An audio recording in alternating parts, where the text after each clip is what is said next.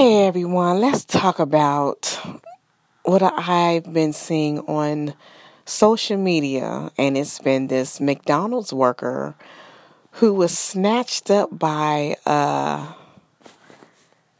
um, a patron who came in there, and little did he know that this girl had hands, like she can fight.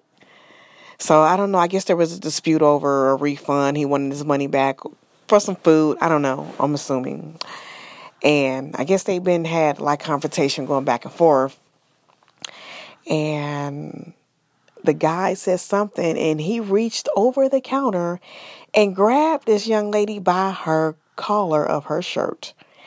And when I say she went to town on this guy, she went to town. She was not stopping, she was not playing no games. And it's a shame that people cannot control their anger on both sides.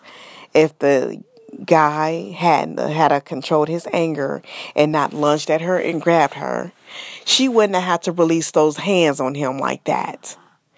And another thing was that really got to me was how come people are okay with watching something like this and not helping? Apparently, the cameraman, man or woman, did not decide to jump in at all. They just kept it rolling, Cap it rolling. And that's a problem that I have with society. Like everybody wants to get footage. Everybody wants to get something they can get likes on and get some hearts on. And it's just ridiculous. Like that's what our fucking society has come to. Standing by and watching. It's a watching society. Nobody's helping. And as in the same situation, there was about maybe five, six men there not one of those men helped this woman, helped this young lady. They just sat there and was like, hey, she got it. She got it. But what if she didn't have it?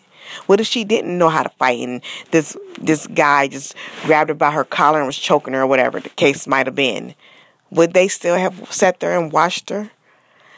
I'm just disappointed in this whole situation on both parties. It's ridiculous. And it's a shame that we have to grow up in a society like, and this hits homes because my 18 year old daughter, she works at McDonald's. And if this was to happen to her at work, honey, that place would not be standing. The guy would not be, he wouldn't be able to apologize. I'm going to just say that. I will find that motherfucker because you fucking with my child. But anyway, I'm about to get up off of here. I just thought I'd give my little commentary on that. It's ridiculous. Like it's a washing society. Nobody's helping. Nobody's helping. Nobody's doing anything to help. And that's sad. And I think we need to do better. And on that note, I am out.